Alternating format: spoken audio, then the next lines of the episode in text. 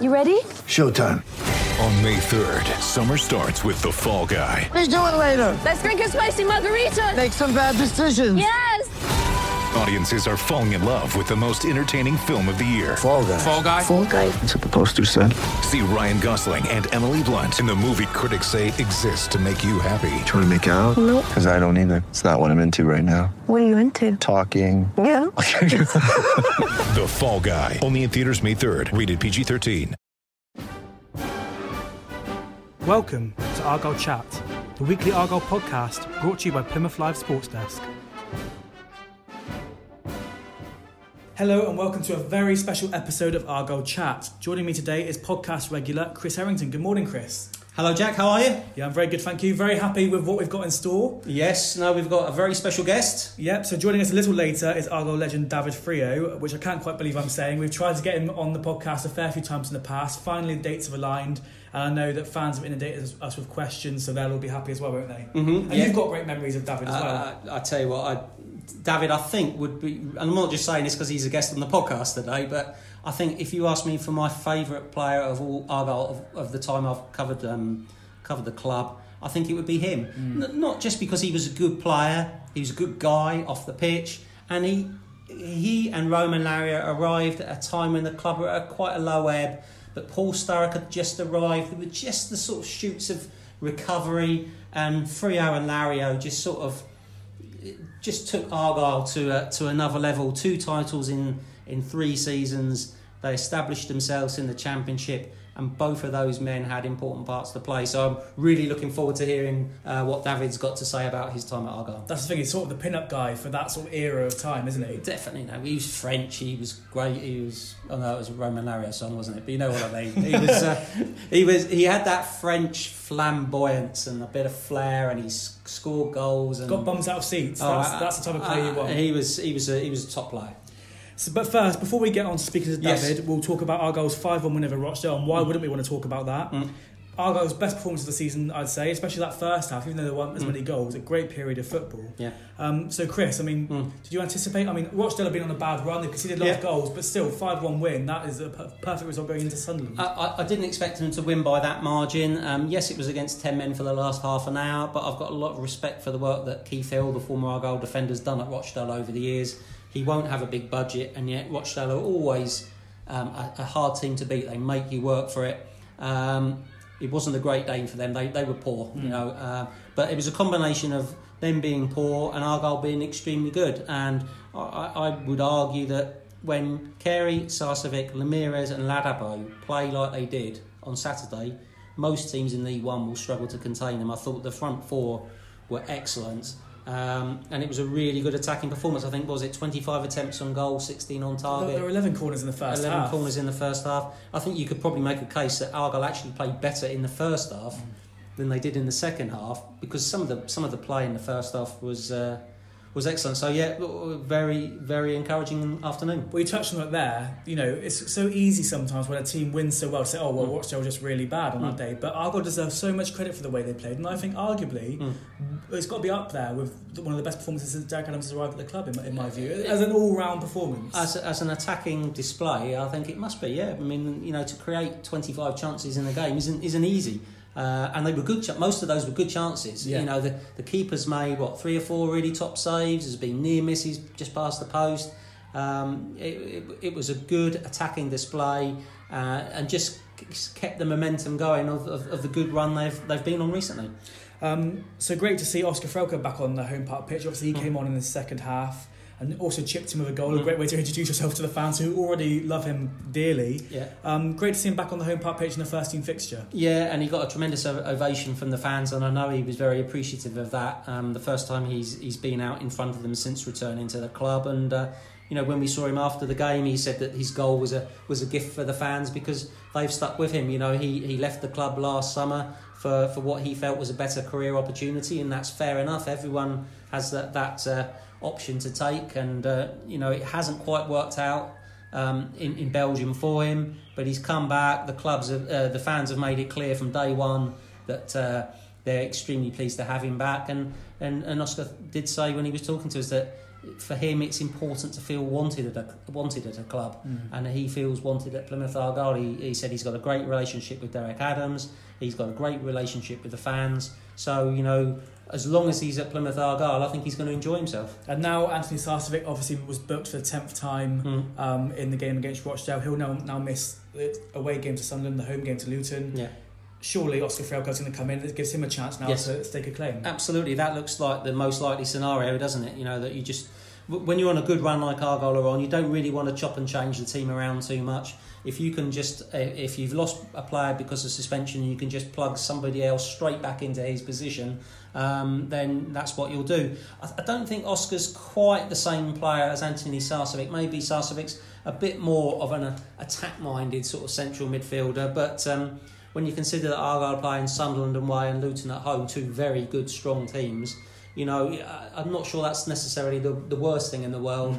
Um, you would expect uh, Threlkeld to come in, and as Derek Adams has always shown in the past, if you come into the team and you do well and the team are doing well, then you stay in the team. So the opportunity is there for him now to, to get a regular run of games. And Freddie Ladapo back to scoring ways. We'll, uh, we'll quickly touch on that. I mean, there was a lot of fans actually on Twitter before when, when the team news came out saying, "Why is he not playing Ryan Taylor? Yeah. It's about time he played Ryan Taylor." Uh, and I said to you uh, before that I thought Rochdale was a perfect chance for him to get some goals. There's been some hard games lately, and he got two, and, and hopefully that will continue now. Yeah, I mean, you, you did call it, Jack. Um, fair's fair. Um, you- don't often get things No, right. but you, you you were spot on. You said it was a good time for him to, to score, and he did. His first goal was fantastic. It was only when I saw it back on the TV highlights that I uh, appreciated how good a goal it was. He had a lot of work to do. The ball was played to his feet, and he had he had a good awareness of the defender behind him. Good first touch, skill to spin and shoot, strength to hold off the player, and then a, a sort of an uner- unerring shot into the to the top corner. So it was an excellent finish. That will have done his confidence the world of good. You look at uh, you know Lameiras and Carey; that they've scored goals and their performance levels have, have Yeah. gone up. Uh, so I, I've, I've got every expectation that Freddie Ladapo now 15 goals for the season will be. Uh, Will will be going to into these next few games full of confidence. You know, a 15 goal season striker. Um, uh, you know, I, I know there was talk about you know is Ryan Taylor should he come into the team, and we all know what Ryan Taylor's done for Argyle in the past, and he's been an, an excellent servant. I just think Freddie is a little bit quicker and more mobile, and when you've got the likes of Carey and Lameiras floating around as well, it makes it very difficult for the opposition Yeah. to know where any of those players are going to pop up in the uh, attacking third of the pitch. So, but anyway, you know, Ladapo's got two goals. He's, he's he, he should be in uh, in really good spirits for the game against Sunderland. And just one last question because I know fans want to hear more from Friio. than. Yeah, they don't want to hear from us today. They're, they're going, come on, get David on, get David on. But just a quick look ahead to Sunderland. Hmm. 1,500 tickets already sold for that game from Argyle fans. Just in a quickly 30 seconds, give fans that haven't been to the stadium, like you've been there before, what Hmm. Yeah. they can expect. Well, I've been there twice. I saw Argyle lose 5 1 on a Tuesday night, and then I saw them win 3 2 with a Nick Chadwick late goal on a Saturday afternoon in August. It's a 49,000 seat stadium. It's a fantastic venue to go to. It uh, stands alone, so when you drive into Sunderland, you can't miss it. It's on the right. Um, Argyle are going to have a huge um, support there, so they're going to um, have a good time at a, a really top stadium. And the way that Argyle have been playing recently, they're not going there without hope of seeing their team put in a, a good performance and get a good result. So up next, we'll hear from the man himself, David Friio. So we're very excited to hear on Argyle Chat to say we've got David Friio joining us now. Um, good afternoon, David. Good afternoon, everybody. Just- uh, pleased to, to speak to my uh, Argyle uh, friends. I was going to been say, a long time. out of anybody connected to Argyle, past and present, I've got to say that I think you're the name that I most get often asked about to, to try and get on the podcast. So um, I just want to know how does it feel to be so popular 14 years after leaving the club? Uh, to be fair, it's a, it's, it's a big honor. Uh, we've had a great time at Argyle at the time. Uh, we've been successful with two championship. That's maybe the reason why. But uh, uh, to be fair, we, we all we all enjoyed uh, the time. You know, the the, the 2000 years, uh, and so uh, with two, obviously two championship in three years it was a, um, a fant- fantastic time for the for the southwest. And you must see a lot of that love. I know you're on social media. You must see a lot of that love from Argyle fans on there still. Yeah, yeah, I think most of my followers are from Plymouth, to be fair. But uh, no, you know, it's it's it's been um, uh, a time uh, around four years of my career of my life uh, with my family in the southwest of England. Uh, um, you know, in a different country, different culture, and uh, we, we've been uh, welcomed by everybody. And uh, obviously on the pitch, the, the results were there, uh, and it, it was a great time. And, and the kids were born in Plymouth, weren't they, David?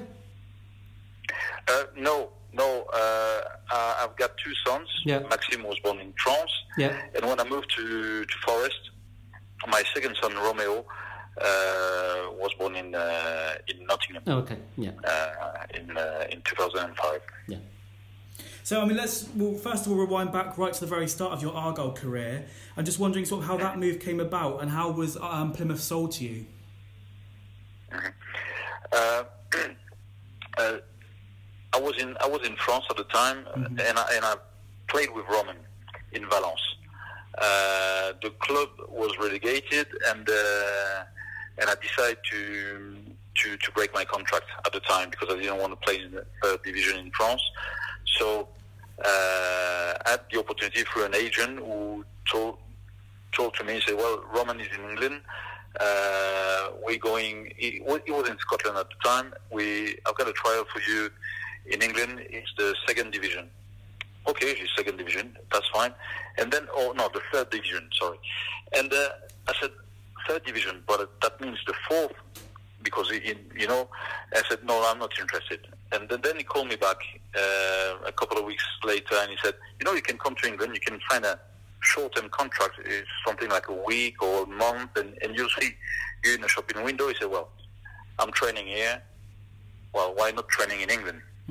And then that all came about. Uh, you know, uh, at the time I, I took the, the plane. We, we, if I remember well, we we landed in uh, I think it was Gatwick or Heathrow, and took the, took the a car with the agent at the time and said, I said one hour from London.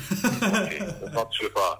Two hours from London. Well, okay, that's three, three and a half. I said, and uh, and we arrived late at night, and um it was uh, it was a big surprise because he told me, you know, I didn't check the map when I when I arrived, and uh, and then we, we arrived. I think it was at the Swinton Hotel, uh, our famous Swinton Hotel, and um, and then the, the story began here.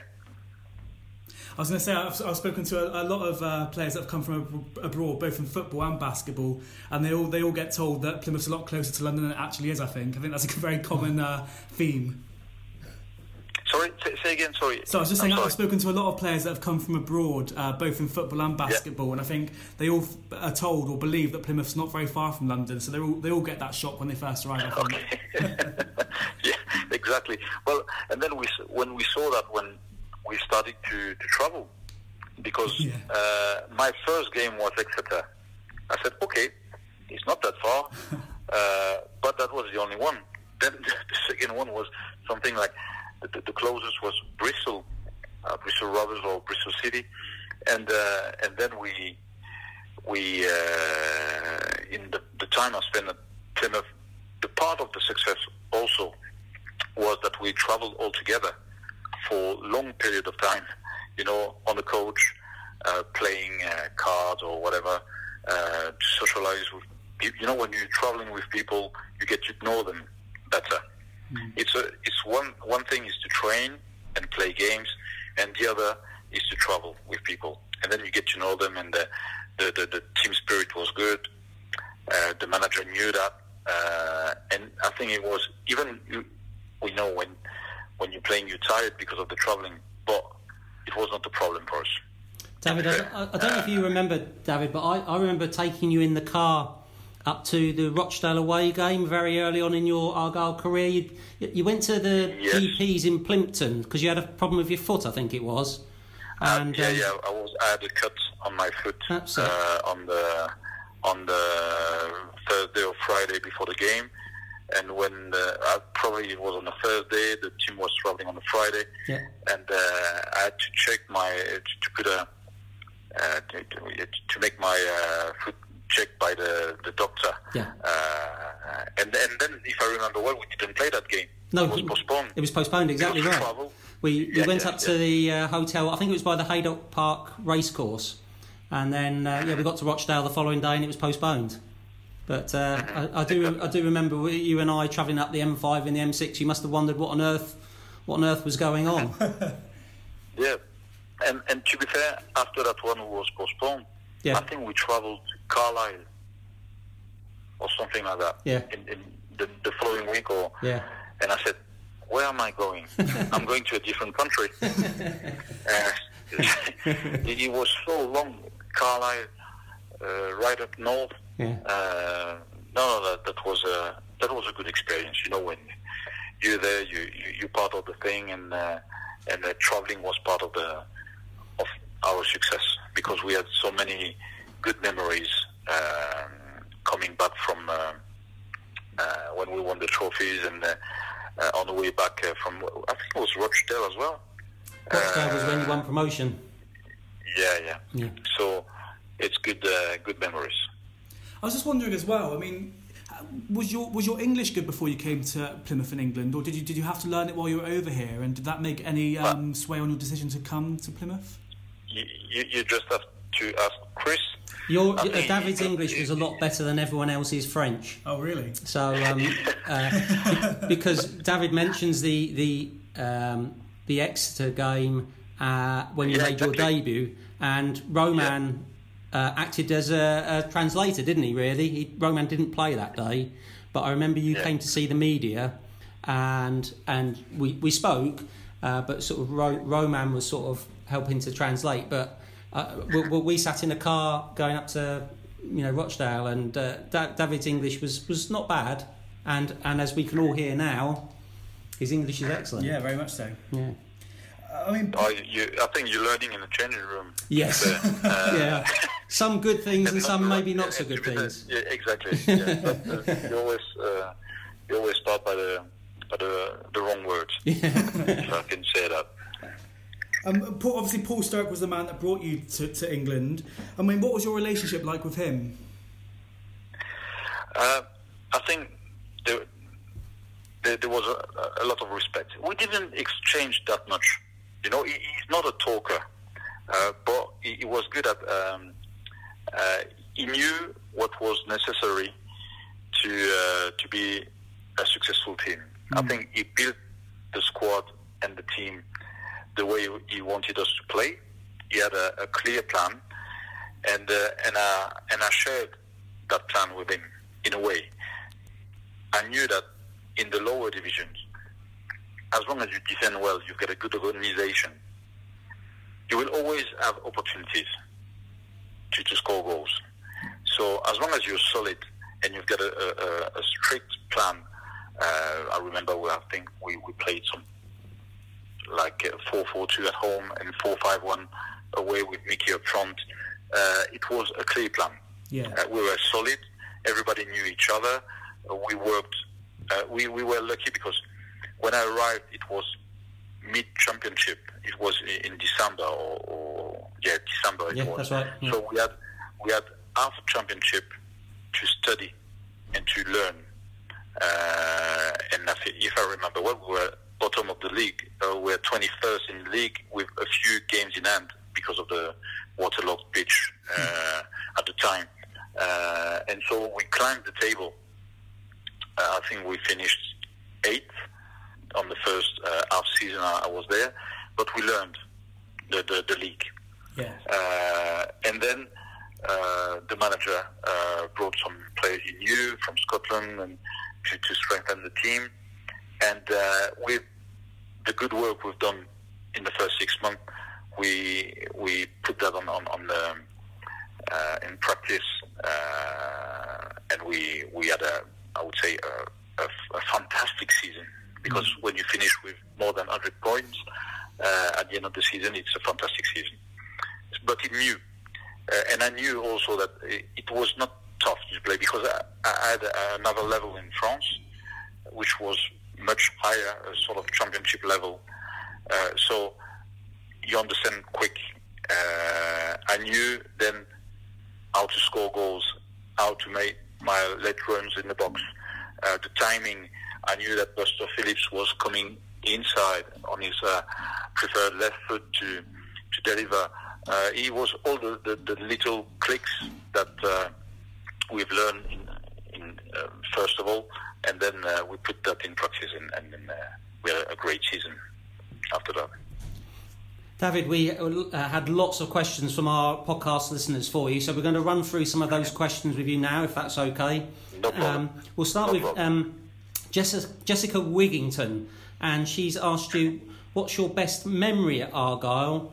Who is the best Argyle player that you played with, and how much do you follow Argyle now?" So, best memory, best player, and do you still follow Argyle now?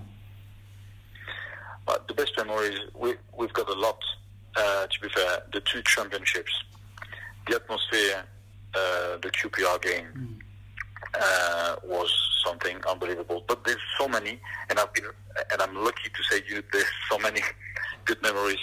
Uh, but I would say the best memory, uh, the game QPR at home, full house, uh, late goals, uh, and then I think everybody in the stadium was waiting for for the goals. The first from Nicky, one 0 It's not finished one 0 Then I was lucky to score the second one. It was towards the end, after the 80th minute, so everybody was jumping inside out and uh, really, could really enjoyed. Then my best partner at uh, at Argyle, I've been lucky that we had a. Um, it was a team spirit first, uh, who took us to through the, the limits. Uh, but uh, they, they were. I, I could tell you everybody because there, there's no. Uh, David Norris was a good player. Uh, Paul Wotton at the back had a fantastic strike. Coco was dominant in the air. Romain was a monster in goals. Uh, it's, it's difficult. Nicky was the typical British target man. Uh, they were all, you know, uh, uh, good players. I think the team was, was the best player. And and the last one was How much do you follow Uh, Argyle now? Oh, I, I checked every result. We're looking at at the time when I arrived, there was no um, uh, social media, uh, social network. But now with Twitter, uh, I'm not on Facebook, but on Twitter uh, mainly, Instagram or whatever. You've got the result. You, you've got all the, the application with the, the result, uh, and, and I put an alert on Argyle's results. So I know them. I know the, the four star of the season, the fantastic climb of the table. I know everything. Uh, I know the the result. I check the result uh, week in week out. Um, um, w- one question we've had in from Matthew Salisbury. It says, "Do you still keep in contact with Romain Larrieu?" No, I haven't spoken to him for, for spoken to him for, for a long time now. Uh, the last time I had uh, some news was when he, he decided to, to go to Italy, to live in Italy. So I, I don't know. Uh, I haven't. I, I would have to, to if he's got the same number, I would, uh, I would give him a call. Yeah, he's back in. Is he back in Plymouth now, Chris? He's back in uh, this part of the world, definitely. So, um, I mean, Oh, okay, okay. yeah, I mean, the, the two of you sort of signed at the same time. You, you, you, you both French as well. You know, the you, you were almost sort of thrown together, weren't you? Really, when you came to, to, to this club and to England. Oh yeah, Did, yeah. it, did it we- help? we- it, it must have helped both of you having for each other there. For sure. Yeah. Yeah, yeah, for sure. Uh, I think our agent Paul Sturrock from his time at Dundee. Uh, when he brought us up to Plymouth, uh, the manager didn't knew us, didn't know us, uh, so we trained uh, with the first. Uh, I was lucky. I trained the first week, and I played except the following Saturday. So uh, it was a bit strange for me that the ball was not touching the floor. uh, I was watching the pace of the game, which is totally different. The, um, the the physical impact. So we had to we learned quickly. Uh, I, I was lucky to start, and then Romain. Uh, a few a few weeks uh, after had his I think it was I think his first game was against Bristol City in, the, That's in the. League Cup That's right. um, if I remember well.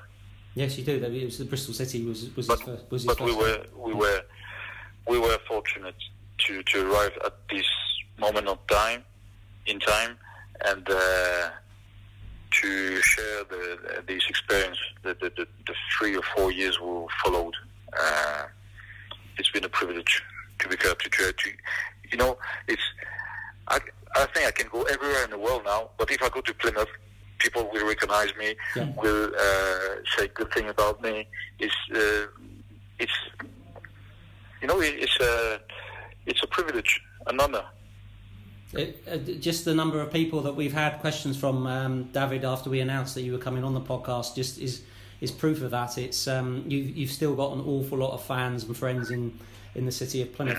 Michael Michael Kimber's one of them. David he asked.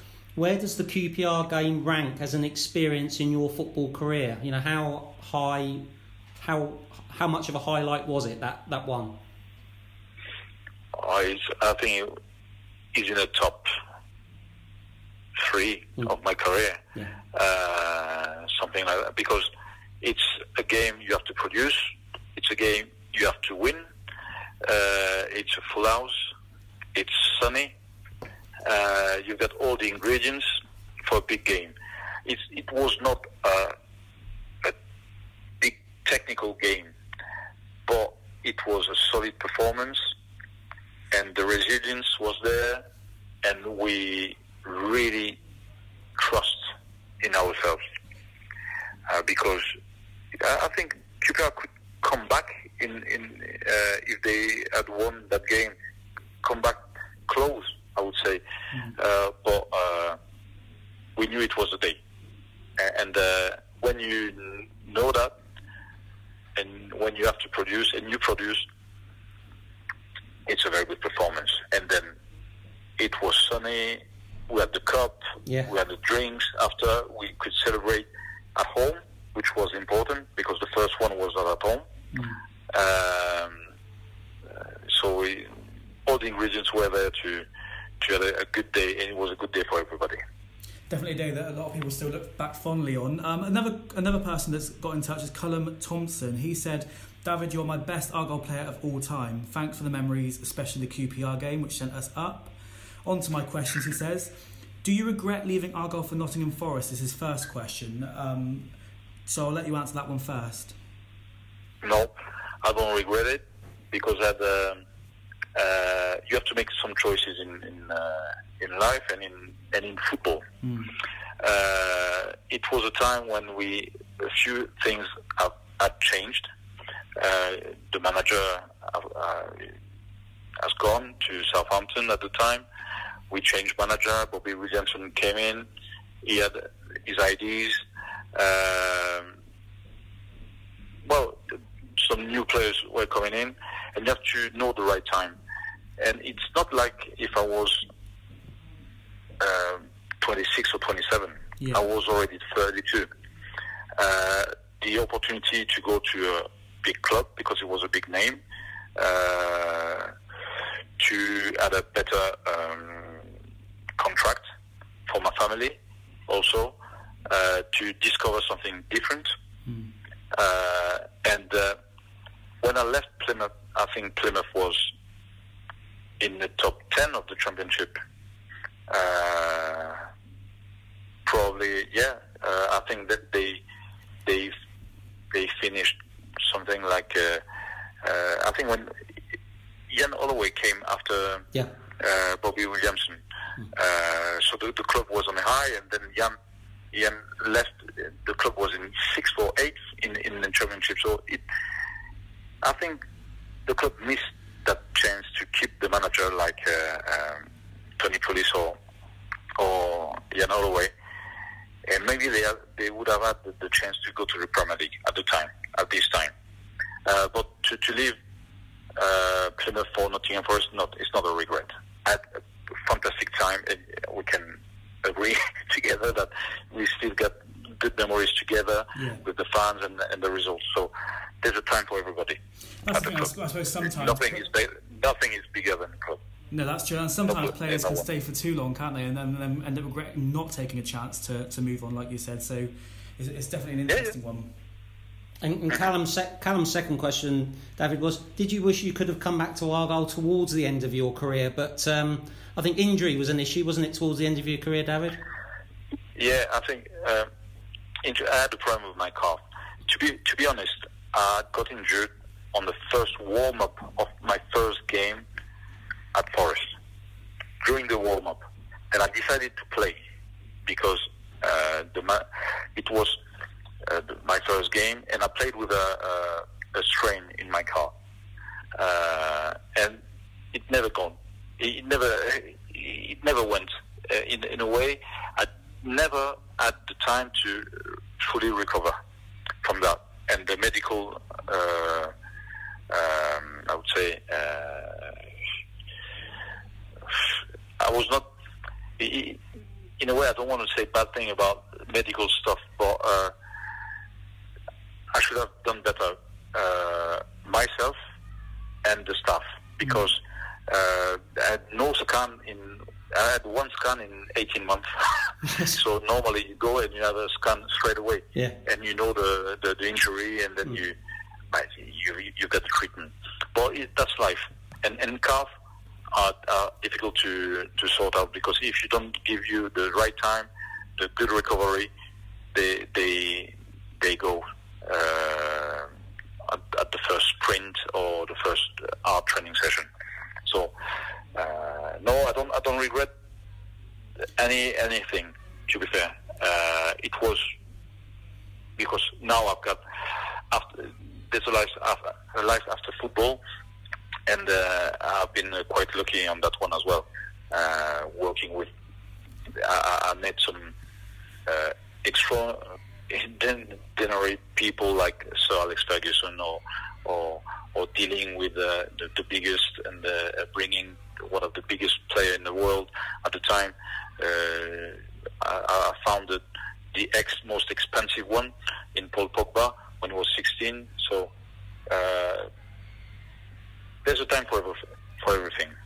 And, and definitely, one of the questions that we saw on, on Twitter directed towards you was from Woody from Bastille, um, and you did, repl- you, you did you did reply to him on that with a great answer. I think we've covered your best memories at Argyle, but you also about had asked about your worst moments, and you mentioned something about being dressed as Robin outside the Swinton Hotel. Uh, you know, it's something funny because we were just arrived to, to Plymouth, and the lads said, "We've got a Christmas party." Okay, we take the French lads with us. I think it was Paul McGregor who took us to uh, fancy dress uh, stuff. So there was not many left because they were all uh, they all went to the, same shop before us. So I was dressed in uh, I took Robin the, the the outfit of Robin and Romain was Aladdin. okay, so as you know, it's when you go for a Christmas party in town, you don't drink alcohol, obviously, and uh, at, it was very late, and Romain said, "Oh, David, I've had enough. I take a taxi. I go to the Swinton Hotel." And we were share, sharing the, the same room at the time. So he had um, uh, the key, obviously. I said, "Look, the, the the window. Just let the window open, and then I will shout when I come back. uh, and, and then you throw me the the key. You, you will be able to, to throw me the key." But obviously, I came back late, and Romain was was snoring. I could hear, hear him from the street, and uh, no, absolutely no chance to wake him up. So I had to, to ring the bell with the owners coming, and, and me dressed as Robin, obviously, uh, at two or three o'clock in, in the morning. So there was a, an embarrassing moment for me. So you were stood on the doorstep dressed as Robin at three o'clock in the morning. Yeah, exactly. Yeah. So, Fantastic. but it was funny. And and what about on the pitch? Were there any particularly bad memories for you in terms of your, your playing time at Argyle? to, to be fair, not really. Uh, I, remember it's not bad memories because I had a cut. And normally, I've got one or two cuts every year in my head. That's that's uh, that's for sure. But I remember we played, I think, Blackpool away, and there was myself and uh, Sean McCarthy cut with, a cut in the. And then after the game, obviously we went to see the other doctor, uh, and he said, uh, "Okay, who's first? I said, "Macca's first. Okay, and he, he went. Came, came, and they didn't make him an injection. They, he was just doing. They were just uh, doing their stuff. I said, "Oh no, no, no, no! I cannot do that." Uh, so Maxi put me a lot of Vaseline in the head and a, a, a kilos of uh, half a pound of, of Vaseline on my head, but I didn't want to, to let my my head go underneath the the the the, the, the doctor at Yeah. the time. But it's just the really bad memories on the pitch at Argyle. No, no. It's no surprise given, given the achievements you had while you were there. And David, Yeah. after you retired from playing, you became a scout. Was that something that had always interested you? No, no, no. I, I think I, I said, well, I'm going to be an agent. And at my uh, time at Forest, and uh, I didn't like the manager at the time. Uh, then a new manager came, um, Colin Calderwood. He was a nice guy. Uh, but I said I had one more year on my contract, and I said I don't want to play anymore. Uh, I want to go back to France, and maybe. You, what do you What do you want to do in France? I said uh, maybe I'm going to be an agent. Was it? I said why Why don't you work for me in France? Uh, going and watch games. Uh, I said why not? And then we cut that year into as a, a scouting mission. I had a contract of two years as a scout for uh, Nottingham Forest and then it all began this way. Uh, and then obviously when you're traveling and uh, watching people, watching games, you're meeting the different people. And I met uh, Martin Ferguson, um, Jimmy Ryan uh, of uh, Manchester United, and then they were they, they lost. They were just no, they had just lost the, the French scout, and then they said, "Would you be interested?" And, and then uh, uh, I spent nine years at United. so, uh, but it was no. I, I'm really glad to be still in football, to to be uh, able to do the, the, the thing I, I like, and uh, that's the most important. My family is really settled in France. Uh, we moved a lot uh, through the years, but uh, now we're in Saint Etienne and uh, they also we also playing in green, which is maybe uh, not the Hazard. The, so Well, there's a uh, question to come on that, David. Um, but yes, the fact that you're working for a club in green has not gone unnoticed by Argyle fans. Um, you Mm-hmm. Yeah, mentioned yeah, you mentioned that's- Paul. that's. You mentioned Paul Pogba, uh, David. You know, tell us about that. Uh, but Paul was playing for Le Havre at the time, and uh, was 15.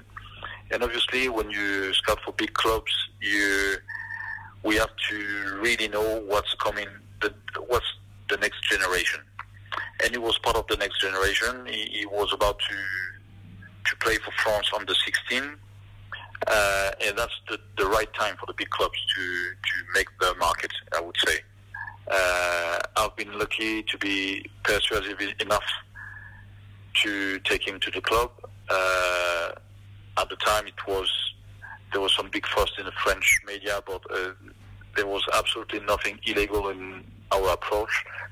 We we paid compensation money, if you can imagine. At the time, Paul, we we, we bought Paul for one hundred and ten thousand euros.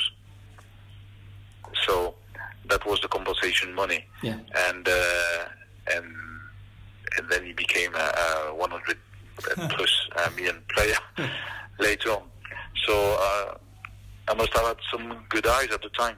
Did, did he stand out at that age? Were, were you, you know, it's easy to say with hindsight, but were you confident that he was one for the for the future for Manchester United? No, uh, yeah, Yeah. I thought I thought it was one for the future for Man United. That's for sure. I didn't know he was going to take that dimension. Yeah. it's different. But when I used to scout for United, every time in my head, when I was going, I was only going for the quality, and, and I could see. I think it's something I can do, and I can see. I, I can see potential in players. I knew that the players I was recommended could play in the Premier in Premier League or in the in the Premier team in the first eleven. That's the most important because when you're taking boys of 16, can they play under 18? Okay, under 23? Okay, reserves? Okay, but the first team is difficult. I've got something. I've got that in me. I don't know why, Yeah. but I, I know. Uh, and uh, that was the case for, for Paul at the time. I was pretty sure he was going to, to play first team football at United, And, and like uh, like Andreas Pereira, like uh, Yeah. uh, a few others. When you see Paul though playing in a World Cup final winning team for your country, and you've had a, a part to play in his football development, how how did you feel when you saw him playing and winning winning a World Cup with France? but but it, it, it's a it's a pride, you know, in a way because uh, I knew that uh, it was a good generation for France. It's the '93 generation. Uh, they were all born in '93. They, they were world champion under 20 also. Uh, but uh, when you see the success and now the fact that when he left the, the World Cup, it, it's it's a big pride. It's a big pride. I'm not surprised. It's a, I've been lucky. I've been I've been lucky. It's the first players I've recommended ever. he was the first one. The- no, no, uh, no, no. It, it's not. Uh, Yeah. It's not right because I, I, I recommended play for Forest, but uh, at United it was the first one. Wow. That's not a bad legacy. That's not a bad legacy to leave, is it? No, sorry. That's not a bad legacy to leave at United. Oh, no, no, no. And no, he's no, no. still playing Well- so well for them now as well, isn't he? So um, you know, they've- Yeah, they they they they playing better now, Yeah. and because obviously at United you've got now the some uh, United people at the, at Yeah. the top in, in Ole and and. Uh, and obviously, we've talked about you going down the scouting route. Did you ever consider going into management, or was that never something that was on the cards for you? No, no, no, no. I've never been interested in uh, to be a manager. Well, maybe maybe now that uh, I'm a little bit older, I said, hmm, why why that choice? But I, I, I didn't I didn't like the way to, to, to become a manager. You know, the, the learning curve uh, was I didn't like that because I didn't like the people who were giving the lesson. I would say uh, maybe I should have uh, gone to start uh, some lesson uh, in England, probably, but not in France. Uh, it was not my cup of tea. I would say uh, because obviously I think you learn more about football by scouting uh, leagues, culture, or different co- in different countries. You learn a lot more than when you're staying in your bunker. I would say with your staff and you uh, preparing the next game each time the next game. But I, I've watched Spanish football, Portuguese football, uh, German football. You know, I've watched lots of football, and, you- and you learn you learn a lot more about the players and football in general. David, um, got a couple more questions for you. Um, one's Yeah. from Mark Williams. Now, obviously, you're the chief scout at St Etienne. Mark says uh, St Etienne are doing very well in League One. Good to see that you're involved in a team in green again. Suits you, obviously, he says. Is there any way the two clubs could have, uh, two clubs, Argyle and St Etienne, could have some sort of agreement, regular friendly matches, loan exchanges? Is is that anything that could happen? Do you think? Why not? I would say why not? Uh, obviously, it has to be something uh, discussed at board level. Yeah. Uh, but uh, why not? Why not? I- I'm just waiting for Plymouth to to be uh, where they deserve to be. If, they, Argyle if, if Argyle were a a championship club, it would be different, wouldn't it? Yeah, at least. Yeah. Yeah. Uh, Argyle needs to be a championship club at the very minimum because uh, Hull have been there, Blackpool have been there. You know, they were not better than us. They were. Uh, Hull was a big city. Then they had a, a big owner, but it's they, they you, you need to be you need to be uh, uh, better. You, you need to be higher in the league when you play them. Uh, I don't know why we can only play half seasons if- That's a question a lot of people are asking. I think. yeah, yeah, but uh, you know, uh, Derek Adams is still in charge, and he had a, a tough time. Now, look, you know he, he can do a good job for Plymouth, Argyle, because he's done that, and he's learning like everybody every year. And when it will all click together, Argyle will be successful. But sometimes you cannot play half a season. You cannot take 20. I, don't know, I read your your tweet. Uh, 20, 27 20 out of points from, from nine games at the start of 2019. Yeah, so Yeah. so imagine you, you put that in the uh, in the same season, Yeah. uh, in a full season. Sorry. Yeah. So, uh, but stability is, is is very important. Well, and I, I know I Jack- don't know Derek. To be fair, I don't know Derek. I'm not saying, but the, the, the stability when you know that this manager this manager can be successful, well, giving the ingredients to, to be successful. Well, if St Etienne want a pre-season game at any time, I'm sure Argyle would be delighted to welcome them to home park. And uh, they've got the new grandstand that's going to be hopefully uh, finished by uh, by the end of this year. I So um, so maybe they could come over and uh, and see the see the ground looking uh, looking at its best. All right. Okay. Yeah. Yeah. Yeah. Why not? I say why not. Fantastic. Just two more questions, that, and, and then David. Um, Malcolm Sherrin said, "Can you ask David if he can find Argyle another Friio, please? So An- another. Sorry. another David Friio, another player in your moulding." so no pressure on you, but we just need a a, a French uh, box to box goal scoring midfielder who can head, tackle, um, and just generally charge about the pitch. Well, uh, I said also why, why not? You know, there, there's good players everywhere. Uh, the, the the most important is to to to be there to pick them at the right moment. In the the, the timing is important. Yeah. When I arrived to Plymouth was the right timing. You don't know why. I don't know why, but it was the right timing.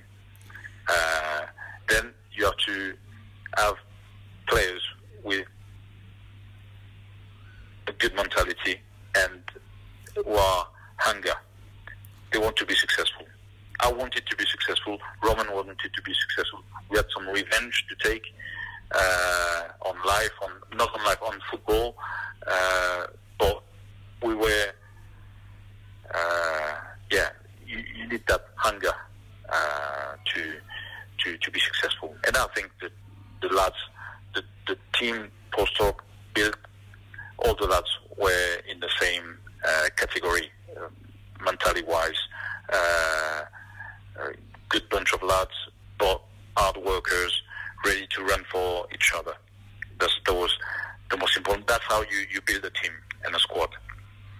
Fantastic. And I think So the next so the next Friio, I don't know, but uh, they, they, Yeah. I think the, the, the last question, which is a little jokey question that was sent in, but I think it sums up how a lot of Argyle fans still feel about you. It's from Len Fergie, and he says, "If I kick my wife out, will you move in with me?" but I, I think, I think that No, sums but- up how fans feel about you very nicely at the end there. I hope Lenny's No, no, not being no. serious about that, but um, yeah, yeah. But, uh, but no, but you know, it, it, we, I think that team at, the mo- at, at this moment in time had a great relation with the fans Mm. because we and the fans uh, lived some fantastic moments. And I remember also fans coming to our training camp in, in Austria. Um, all things, you know, and, and also when you play, and I said that in one of my tweets, that uh, playing Sheffield Wednesday, the atmosphere, but there was two and a half thousand or three thousand Plymouth fans at Sheffield Wednesday, at Sheffield. I think it was on a Tuesday it, night. it was a or- Wednesday night in October, David. I, I checked. A Wednesday Yeah, night yeah. in October, 300 miles from Plymouth. Wed- So we played in London, full of Plymouth fans. We played at Sheffield, full of Plymouth fans. Uh, Rochdale, uh, the famous Rochdale, lots of uh, Plymouth fans. It's it's it's it, it's quite it's a city with uh, quite special. It's a bit in France. We've got the Pays Basque. It's the southwest also, but it's an identity and lots of Plymouth uh, born people have moved, you know, to Manchester, to London, or hmm. to work, but the identity is still there. So when we traveled away, we said, "Oh, it's too far. It's four hours on the coach, five hours, six hours, seven, eight hours on the coach." And then we arrived. We like playing at home sometimes. Well, uh, Uh, so the next the next game for Argyle is away to Sunderland, so that's a 350 mile trip, and Argyle have already sold around 1,500 tickets, so there'll be a good crowd there as well. That's um, that's unbelievable, unbelievable. Uh, and these people, they're not all living in the area. Some travel from Plymouth, so that's big re- respect. Yeah, They are the best. it would definitely be a very long day. They are the best. But, but I'm just going to say, how how good is it for you when you get to an away game to see that many fans there? Does that make a big difference? Oh, but, obviously, you know, sometimes you're a bit tired or, you're not in the right mood, and and when you see the, the you you go out for the for the for the warm up and you, you see them all, and and you you know at some point after two, three, four years, you recognize people also in the stand. You know, you wait them. Uh, it's it's like you, you enter a different atmosphere. I remember my first game at Exeter. I saw it was funny because I saw uh, there were all the old guys, you know, Sean McCarthy, Mickey Scott, and everything. The, the first two was were in front of me. Before the kickoff, there, there was a Vaseline pot, and they put all the Vaseline on the, on the under the uh, above the eyes and and uh, on the cheek. Oh, I said, oh, I'm going to do the same. So I did the same. You go out and uh, you you get the atmos- this atmosphere straight away when you get out the tunnel and you see the your fans, whether it's Exeter away or Sunderland away, they are there and in numbers. So uh, they they are the best. Fantastic. Well, I'm, do you want to say thank you first, Chris? David, thank you very much for sparing the time to talk to us. That I know that uh, the fans uh, still have the hold you in the highest esteem. Uh, thank you for talking about your time at Argyle. It was a great time for for you, for the club. I enjoyed immensely reporting on the team. You know that 2001 to 2004-5 period was a was a fantastic time for the club, for the city, for everyone. So thank you from me to you for your part in that, and thanks again for, for joining us today. It's been brilliant, and I know Jack, Jack will just finish off if that's okay. Yeah, so like I said, thank you very much, David, for joining us. It's been an honour to, honour to speak to you. Um, and thanks to everyone that's listened. We'll be back again next week.